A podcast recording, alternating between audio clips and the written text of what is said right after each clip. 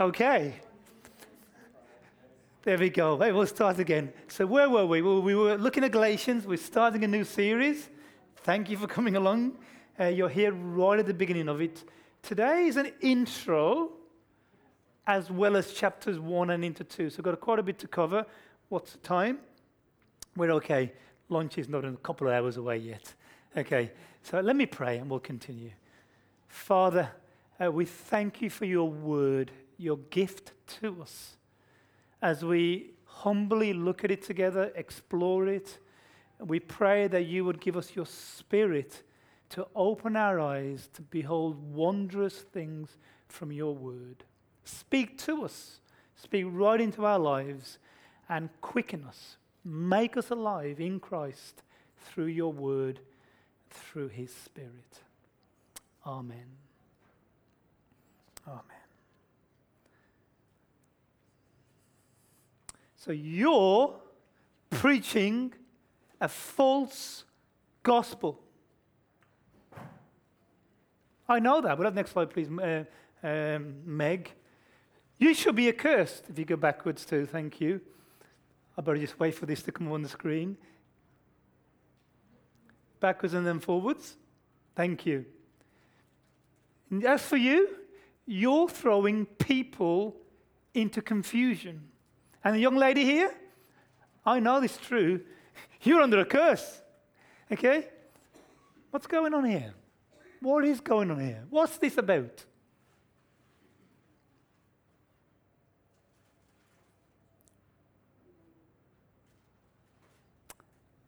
Kieran, Kieran, ready for us. It's Galatians chapter 1. You're throwing people into confusion. You're under God's curse. You're perverting the gospel. You should be cursed. You're preaching a gospel that's no gospel at all. That's Galatians. The book summed up, and certainly chapter 1. We read those very words. We'll look at them together shortly. And Paul's point is simply this that it's no joke that to tamper with the gospel is to pervert the gospel. To tamper with the gospel is to pervert the gospel. Galatians 1, verse 8 if even we or an angel from heaven should preach a gospel other than the one we preach to you, what does Paul say? To anyone who tampers, meddles with the gospel, he should be cursed. The gospel must never be tampered with. It's absolutely serious. The point is this, friends the gospel is the greatest gift of God to humanity. It's the greatest gift of God to humanity. What is it? There's an opportunity for you to respond. What is it? What is the gospel? It's so great. What is it? Someone have a go? It's God's word. It incorporates that. Thank you, Carol. Something more, something a bit more definitive. His law, yes, sort of. Something a bit more. It's His truth. Something a bit more.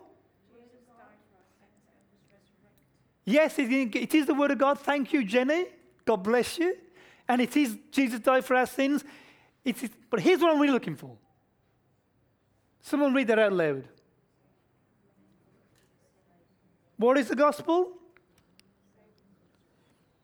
It's God's means by which we're saved from. Do you know, you hardly ever hear that. You hardly ever hear that. Whenever we think of the gospel or when it's proclaimed to us, it's like, come to Jesus and you'll have a better marriage, better sex, better kids, better wealth. Seriously, that's, that's how it's sold. You know, hey, look, this can do something for you. Haven't you, haven't you heard that before? This can make you happier. That's not the gospel. That's not the gospel.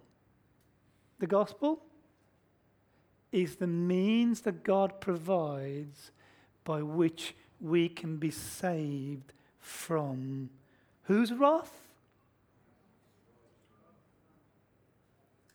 That's an incredible truth, isn't it? That the very God who is at odds with us is the very God who provides the means to be back into relationship with Him. It's incredible. Look, here's the reality none of us like to accept, but things aren't good between us, the human race, and our God. Here's what Romans 1 says Here is the state of our world. Here's why bad things happen. Why do bad things happen in our world?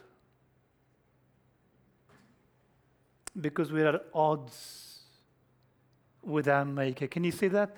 The wrath of God has been revealed in our world. We are so at odds with our God that He has completely removed his hand, or isn't completely, almost completely, removed his hand from us.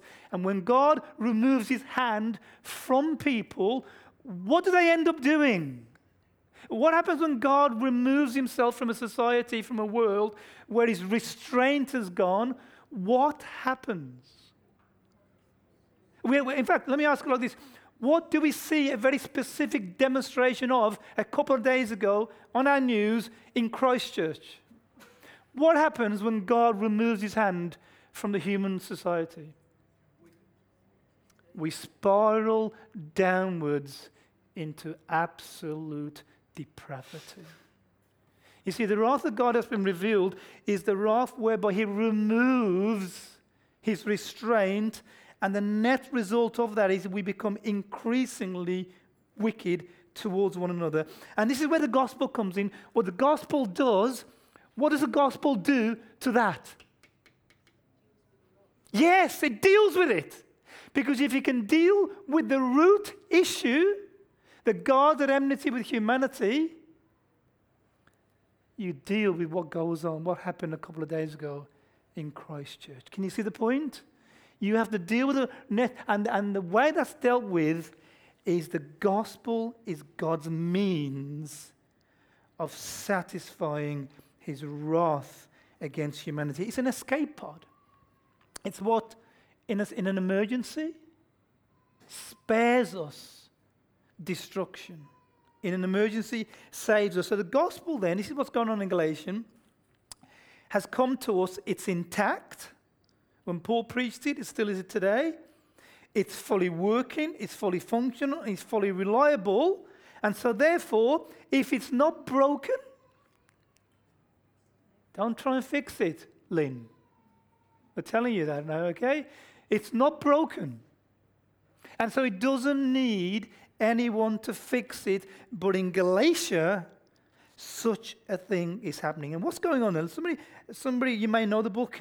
What is going on? What is tampering or meddling with the gospel in Galatia? So much so, hey, I could do with a with a guy here. Hey, he'll do he'll do. Look, so much so in chapter 2, Paul comes up to Peter, he looks him in the eye, and he stands him to his face, and he tells him, You're wrong.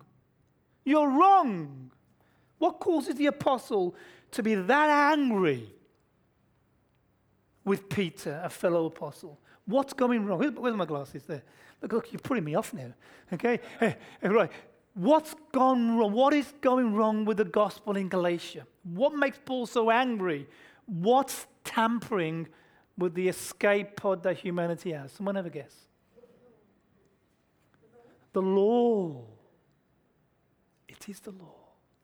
It's the law. And look, it'll be on the next slide there. What's Galatians' beef? Galatians' beef is simply this, okay? The Old Testament law and those who are peddling it, we're going to look at this in the series, Jews who profess faith in Jesus but are in bondage to the law. That's what's wrong in Galatia. Is that there's a group of Jews who I would argue are not converted, who have absorbed Jesus into Judaism, and they are trying to put on the Galatian church this new syncretistic religion that is neither Christianity nor Judaism. Do you understand what's going on? Is these group called Judaizers who've absorbed Jesus into their thinking and are amalgamating two religion into a new synchronized religion, which is neither Judaism nor Christianity, and therefore is doomed. Remember what we said last week about the old, uh, but the new cloth being attempted to be sewn onto the old? What did it do? It was incompatible, erected. And the new wine that was attempting to be poured into the old. What, what, what happens? What happens when you try to amalgamate new and old wineskins like that? You lose both. What's going on in Galatia is that these Judaizers are trying to recreate a syncretistic religion where you can have a bit of Moses and a bit of Jesus. And we've said already, and Jesus has preempted this, that when you try and do that, you don't get a better religion, you destroy everything. And that's why Paul is so upset. Simply put, we're looking at legalism. Legalism is the issue in Galatia. Legalism is this. If someone give me the definition. What's legalism? If you define it in, in a single phrase, how would you, because this is the issue in Galatia, it's legalism, how would you define legalism?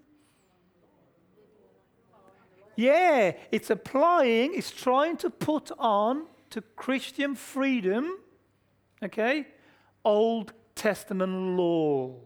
That's legalism, okay, trying to put onto Christian freedom Old Testament law. That was the issue going on uh, in Galatia. Here's fundamentally the difference, the transition that's occurred in John 1. We, we hear these words as John is writing the gospel about Jesus. He, this is how he describes what's occurred with Jesus' coming. For the law was given through Moses, okay, stage one, epoch one, okay. But now that Jesus has come, we have. So before Jesus, there was a law system by which people were instructed. Since Jesus has come, what system do we now have? Because it's not a law system. What is it? It's a grace system. It's an entirely new package. It's an entire. And here, here's, here's, let me demonstrate to you what we're saying here. We're saying that, that now that the one has come, what happens to the other? Yeah, one has to be removed. I'll give you the scriptures. Hebrews 7. Listen to Hebrews 7. Here's what the writer of the Hebrews says When there is a change of the priesthood, let me stop there a second. Has there been a change of the priesthood since Jesus has come? Think about this. In what sense? Yes. But what's the issue there? There's an issue with Jesus being the high priest. There's a whole change of the system. That's what that's, what that's talking about. There's a change of the priesthood. Because who should have been a priest? What family line should be priests? The Aaronic line, Aaron's descendant. Is Jesus from the line of Aaron? No, Judah, okay? So therefore, he can never be the priest. Jesus can never be a priest. So, in order for him to become the priest, what's he done to that line? He's abolished the line. He's stopped the Aaronic priesthood. And then here's what the writer of the Hebrew says if you stop the Aaronic priesthood, what do you have to do with the Mosaic law? It has to go with it. The priesthood and the legal system are together. Can you see? If you change the priesthood, you have to change the law. Let me give you three more, but more quickly. Hebrews 8:13. We've already quoted this.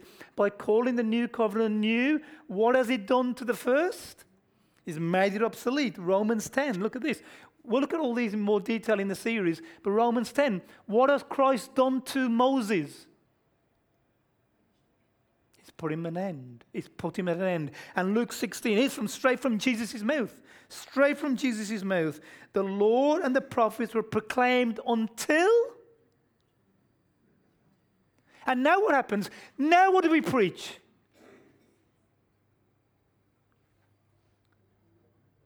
The kingdom of Jesus. Do you see what's going on here? The one stops for another to resume. They do not run in parallel. They cannot exist in parallel. And to put them side by side is to destroy both. Moses and grace, Moses and Jesus cannot exist side by side. The one has to give way to the other. It's just it's about just about now, with the cogs turning, you should be asking yourself, so what happens to the law? What about the law? What about the whole of the Old Testament then? What's this guy saying? That's what happens when you import people. You see, they can preach like rubbish. You know, hey, oh, oh, what's this guy saying about all of the Old Testament? So is it now of nil value? And I'm saying the whole of the Old Testament because the law, although it's in Exodus 20, the whole of the Old Testament is just an elaboration, development, enactment, and failure of that law. We're talking about the whole of the Old Testament. So, what now happens to that law, to that book, to those chapters, to those truths, to those people? Should we just rip them out? What now is the point of the Old Testament and the law? Does it, Michael, does it have any purpose now in the lives of Jesus' converts? Well, it's, a, it's an instruction on how we should live our lives. Okay, I'm going to say it's not. Have another go? But we do, if I just add to that, but we do it now out of, uh, because we want to do it. Okay, there is some of that, Charles. There's some of that. Oops, that's a bit tall for me. There's some of that. Let me ask a bit more. Okay, we probably, let me shift slightly. I'm going to say something even stronger. I'm going to say something quite strong. I'm going to say that the Old Testament does not teach a Christian how to live his Christian life. If he no longer does that, what then does he do? Does it do anything? Should we just rip it out?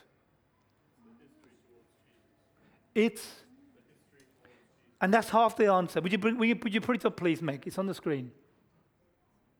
It's in John 5. Someone read John 5. What does Jesus say the Old Testament? Can you go back to that? Uh, go, uh, go, you have to go backwards and forwards to get to it. Thank you. And then forwards. What does Jesus say is the purpose of the Old Testament? Someone read these words. No, they're there. That, that, that is the answer. Yes, thank you, Meg. Thank, oh, sorry, you were answering. I thought you were just having an issue with the, with the, with the slides. Okay, but that is the answer. Can you see? What, what is the purpose of the Old Testament? Let me ask you, what was the purpose of the Old Testament from the very moment that it was given? What was the exclusive and ultimate purpose of the Old Testament then and now? To testify to Christ. We'll have, we'll have the text, please. If you go, uh, is the text backwards or forwards? There it is. These are the very scriptures that testify about me. And it's not the only one. If you read them through Jesus' ministry in the Gospels, he was continually pointing back to the old and demonstrated how it spoke about him. What is the purpose of the Old Testament today? What is the purpose of the Old Testament today? What was the purpose of the Old Testament when it was given? What did the Jews get so badly wrong? It was about Jesus.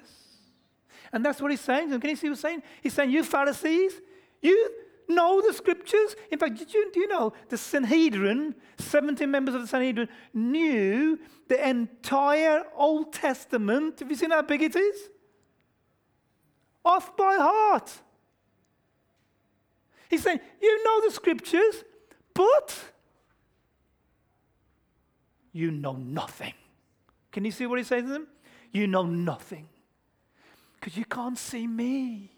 I'm in the types, the structures, the buildings, the people, the law. I'm in it. What was the tabernacle? What is the tabernacle a picture of? Jesus. What were the sacrifices a picture of? Jesus' sacrifice. Who are the prophets a picture of? The prophet of God. Who is Joseph a picture of? What happens to Joseph? What do his brothers do to him? Sell him for 30 uh, pieces of silver. what happens to Jesus? Get sold. Can you see? In every possible which way you can look at it, if we look at it properly, the whole of the Old Testament has always, ever been about Jesus. You diligently study, says Jesus. Do you know what that tells me? Do you know what? This is a danger and we have to be careful of it. Do you know what that tells me? That I can be a student of the Bible, the most diligent student of the Bible. I can know it inside out. I can know every word and still be damned. Do you see? I can know every word and still be damned if I miss Jesus. I have to see Jesus. I have to embrace Jesus. I have to come into faith to Jesus.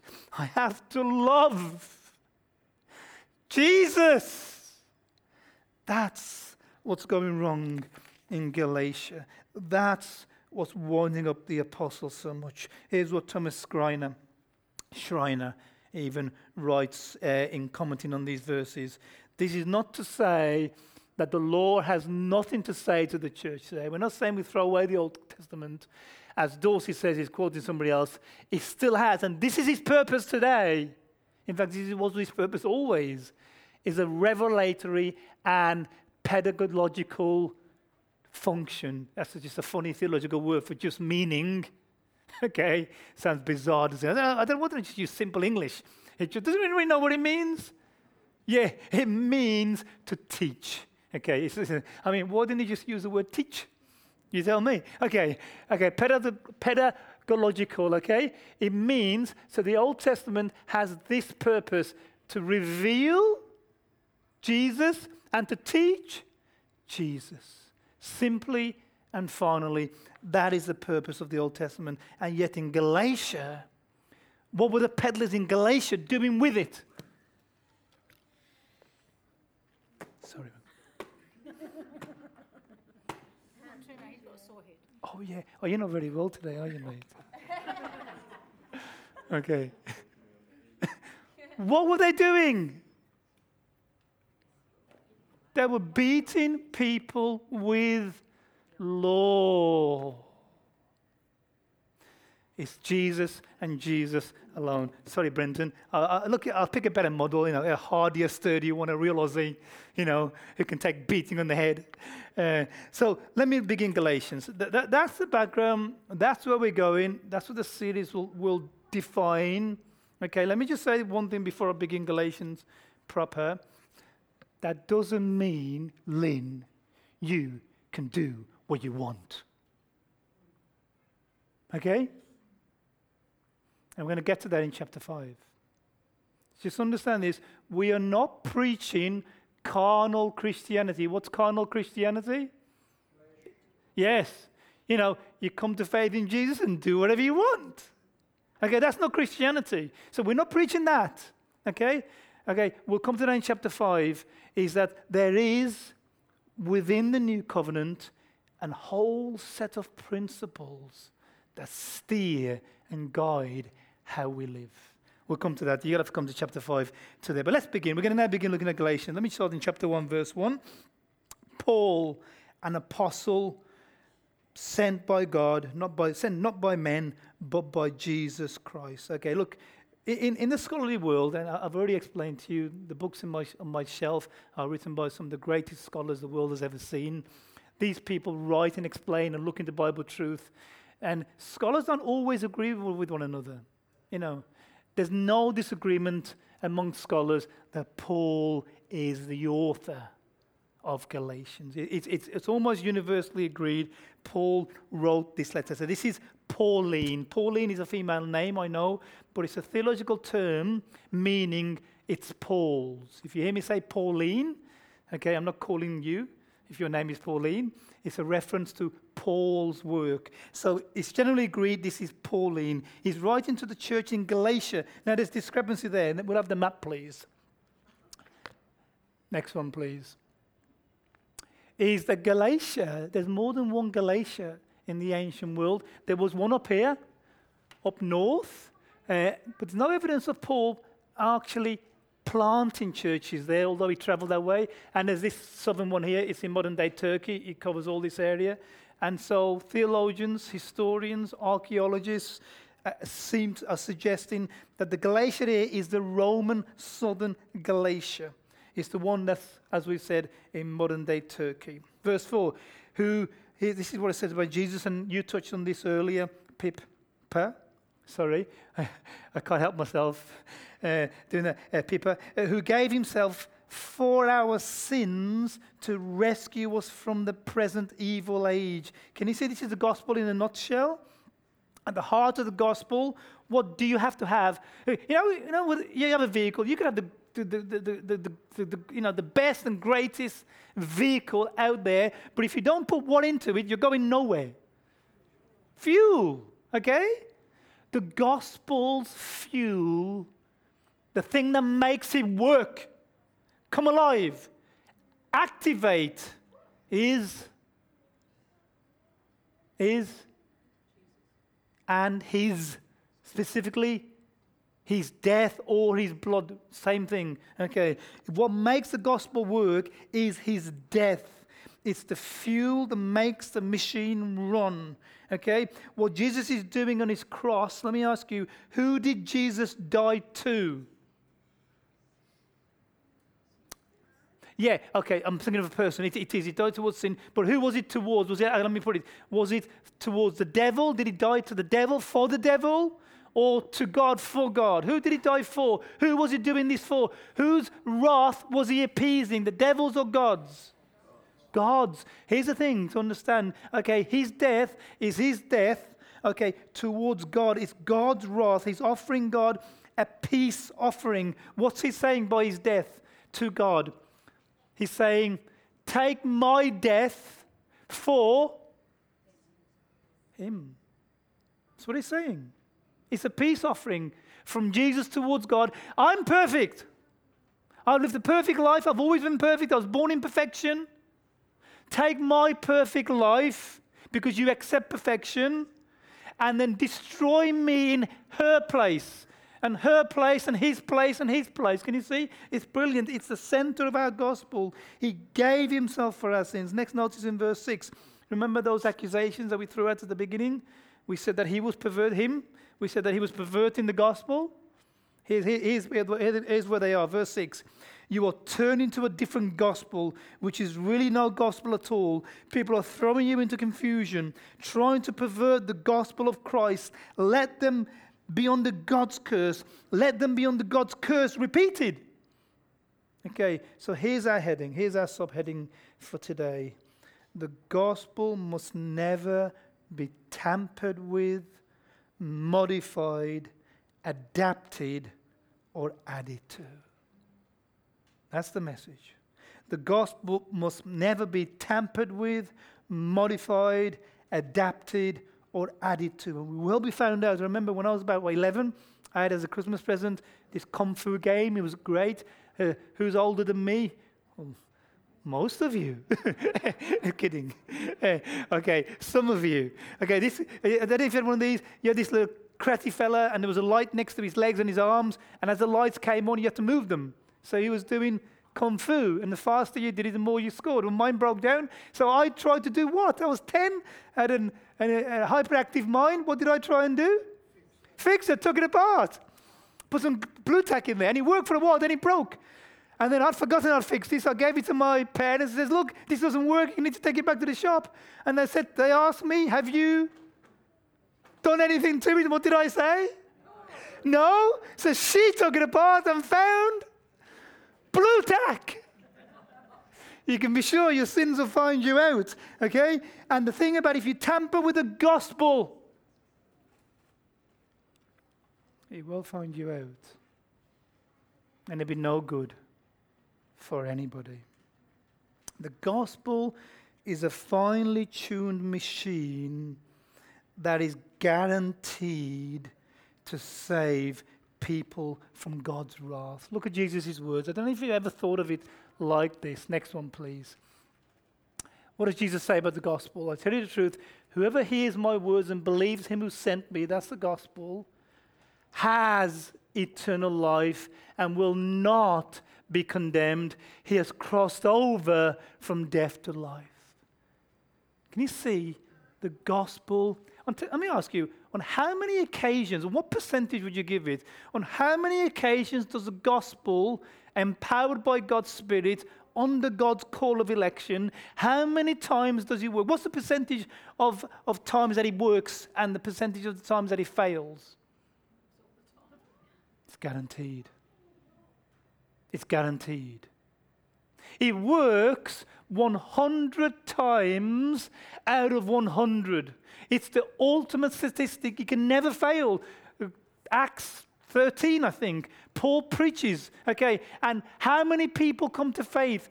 All that God has called to faith. The point is, it always works. It's why it must never, ever be tampered with. It's timeless. It, it transcends culture. It must therefore never be, never be exposed to innovation any innovators here? You're an innovator. Guy's got a fantastic brain. He can fix any solution.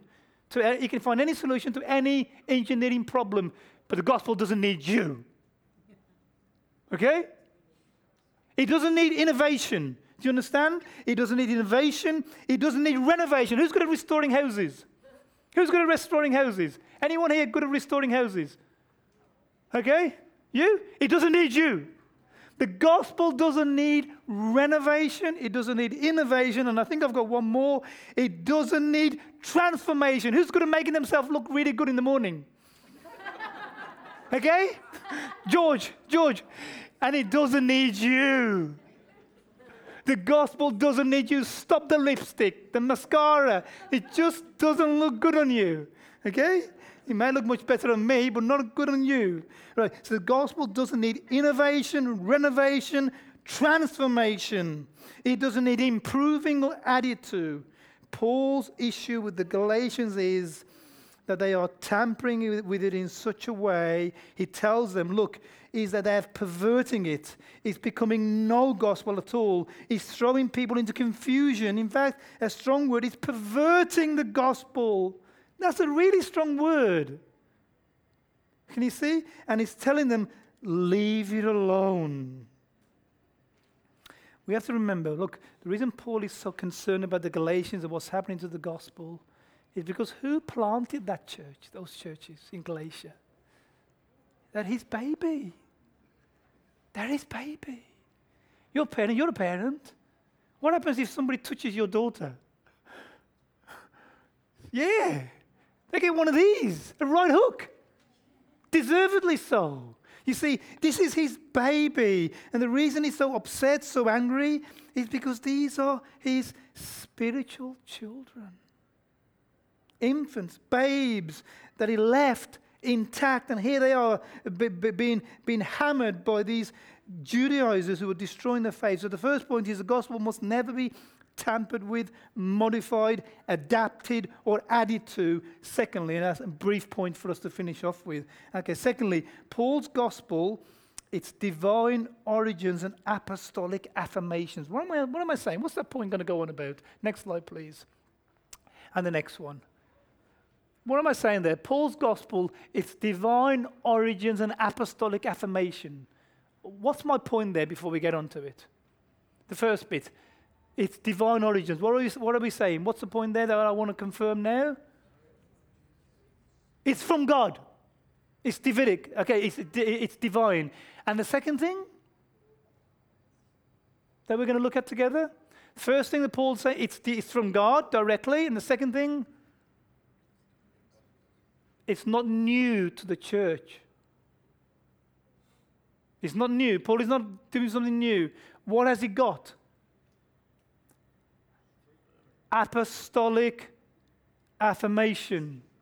What, what am I meaning by that?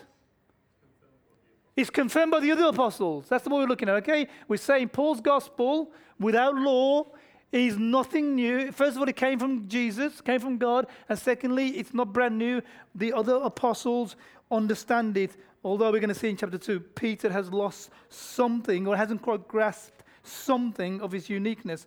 So here it says, verse 11 uh, I want you to know, brothers and sisters, that the gospel I preach to you is not of human origin. I did not receive it from any man, nor was I taught it. Rather, I received it by revelation, revelation from Jesus Christ. Three things he's saying in the negative. He's saying, it hasn't originated with the wisdom of this world. Okay? Look, anybody, any wise, worldly, worldly wise people? Well, he's worldly, and you're wise. We'll put you together. Okay? Okay, worldly wise, okay? Two people Okay, it could not have come from you guys. Because who the heck would have as a gospel system the death and humiliation of a guy in order to remedy a human problem? I mean, who, who would write that? Who would even think of that? It totally turns human reasoning upside down. It's got no human origin. Nobody in the world is. In fact, let me ask you all religions, apart from Jesus Christ, Him crucified, are made by man, invented by man, inspired, no doubt, by the devil. Okay, what other religion in the world has a death of its God in humiliation in order to redeem its people and put them right with God? What other religion has even copied that? Because it's, it's absolutely ridiculous, don't you think? And that's Paul's point that this hasn't come from human on human reasoning. Nobody would think of it. B, it's not been passed down to him through oral or written tradition. You see, by Paul's day, lots of people were documenting Jesus' life, and Paul wanted to know look, he hasn't actually learned about the gospel through reading the documents. The third thing he wants to be said is it has not been taught to him by scholars. Who did Paul study under. He was a Pharisee of Pharisees. He studied under the greatest teacher of his day, Gamaliel. And he wants you to know Gamaliel, Gamaliel hasn't taught him this gospel. So Paul hasn't learned it from worldly wisdom, okay? He, he hasn't read it, although the writings were going around. He hasn't been taught it by the scholars. How did he get it? By God. Specifically specifically through Jesus Christ. Jesus, when did he first have an encounter with Jesus? Acts 9, the Damascus Road. But then as you read Acts, what does Paul have? What, what experiences? Who does people, who does Paul see more than one occasion and spend time with throughout Acts? Jesus. The risen Jesus appears to him, comes to him, and we're assuming, therefore, teaches him the gospel. That's his point. Let me move on to verse 13 and 14. Verse 14 I was advancing in Judaism beyond my own age and amongst my many people. Is why do you think Paul is flashing his credentials here? Listen to him. Look, pardon? Yeah, because why does he have to? Why is he flashing his, his mosaic credentials? Because what's he, what's he trying to, trying to undermining Galatia? Moses. You see, see, you can only talk about Moses and say he's not relevant today if you know about Moses. That's why Lynn hasn't written Galatian, Galatians. I know that. Because Lynn knows as much about Moses as I do, which is very little. Okay? Right? So the reason Paul is flashing his credential look, I was advancing in Judaism beyond many of my own age. In fact, let me t- take it to Philippians and I'll show, show you the true credentials of, of, of Paul. Look, circumcised on the eighth day, the people of the Israel, of people of Israel, of the tribe of Benjamin, a Hebrew of Hebrews, in regards to the law, how well did Paul know the law? How well did Paul keep the law? Look at him. Look at him. How well? He was the elite Pharisee. He knew law. He did law. He was, a, he, he, he was sold out to law. Paul is qualified. That's his point here. See, he's the quintessential Jew. He has every right to speak about law. And look what he tells the Philippians. This is why he's so angry in Galatians. Look what he tells the Philippians about law. Have we understood this? Next one, please. Look what he tells them. Will you read this with me? Uh, whatever were gains to me in the law, I now consider loss for the sake of Christ. What's he thinking about? His ears decades of study and learning and garments and excelling. How does he consider it now? Loss, yeah. You're going to come to that, Peter. First of all, it's loss. And then, verse 8, listen to this. What is more, I consider every single thing about my Judaism a loss because of the surpassing worth of knowing Jesus. Can you see what he's saying?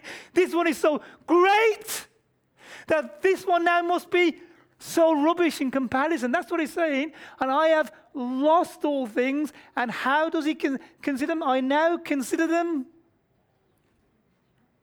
How does he consider everything of his past? His Judaism, his Pharisaism, his legalism. What does he think of it now? Garbage. And in fact, that's not what the Greek says. Let me give you the Greek, okay? Okay. He considers it. Here's the Greek word. I'm going to put it on the. It is, okay? Skubalon. Okay, that's the Greek word there. Okay, skubalon. It's translated in some translations garbage. Here's what it means. Somebody read what it means loudly. This is what the word actually means. Someone read that loudly for me, please.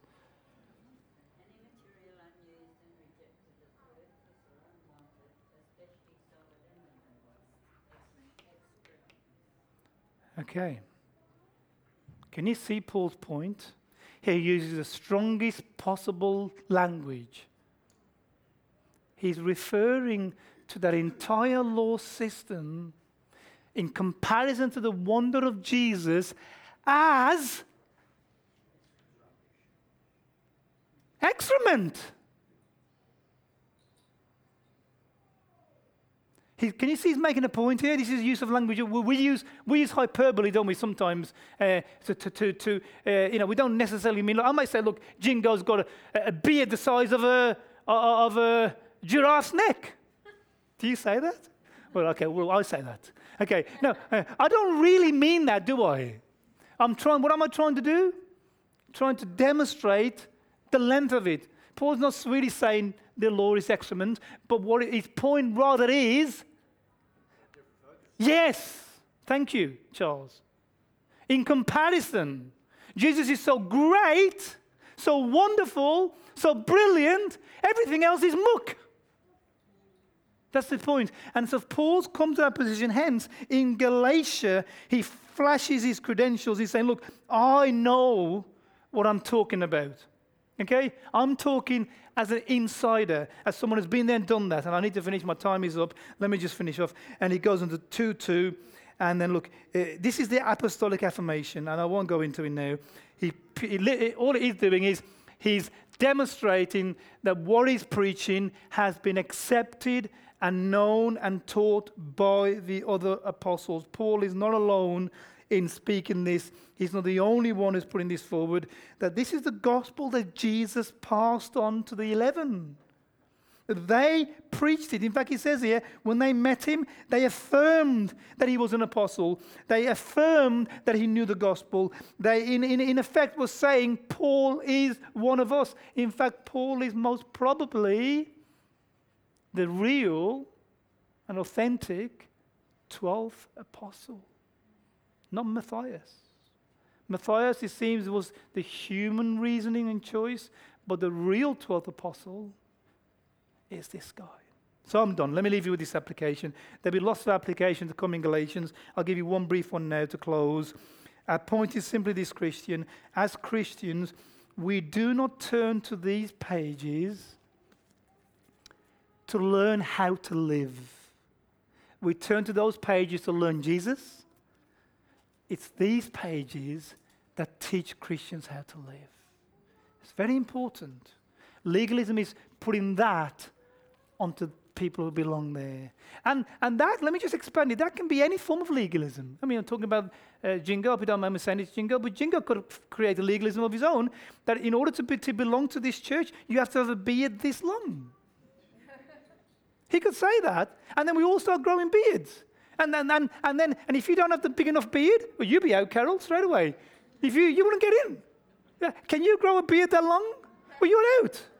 You see, see, see, we can create these legalisms of all sorts of things. And Paul's point is, and this is my point to you now, there must never be legalisms in Christianity. Salvation is by faith alone, through grace alone, in Christ alone. And my last word if you've yet to come to faith, if, if Jesus is yet to be your reality, you need Jesus. You need Jesus. He's the only one that makes peace between you and God. You need Jesus. Amen.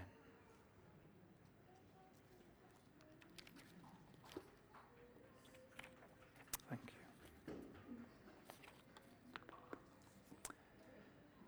We'll take a moment, our musicians will lead us in our final song. Let that just sink in, you know.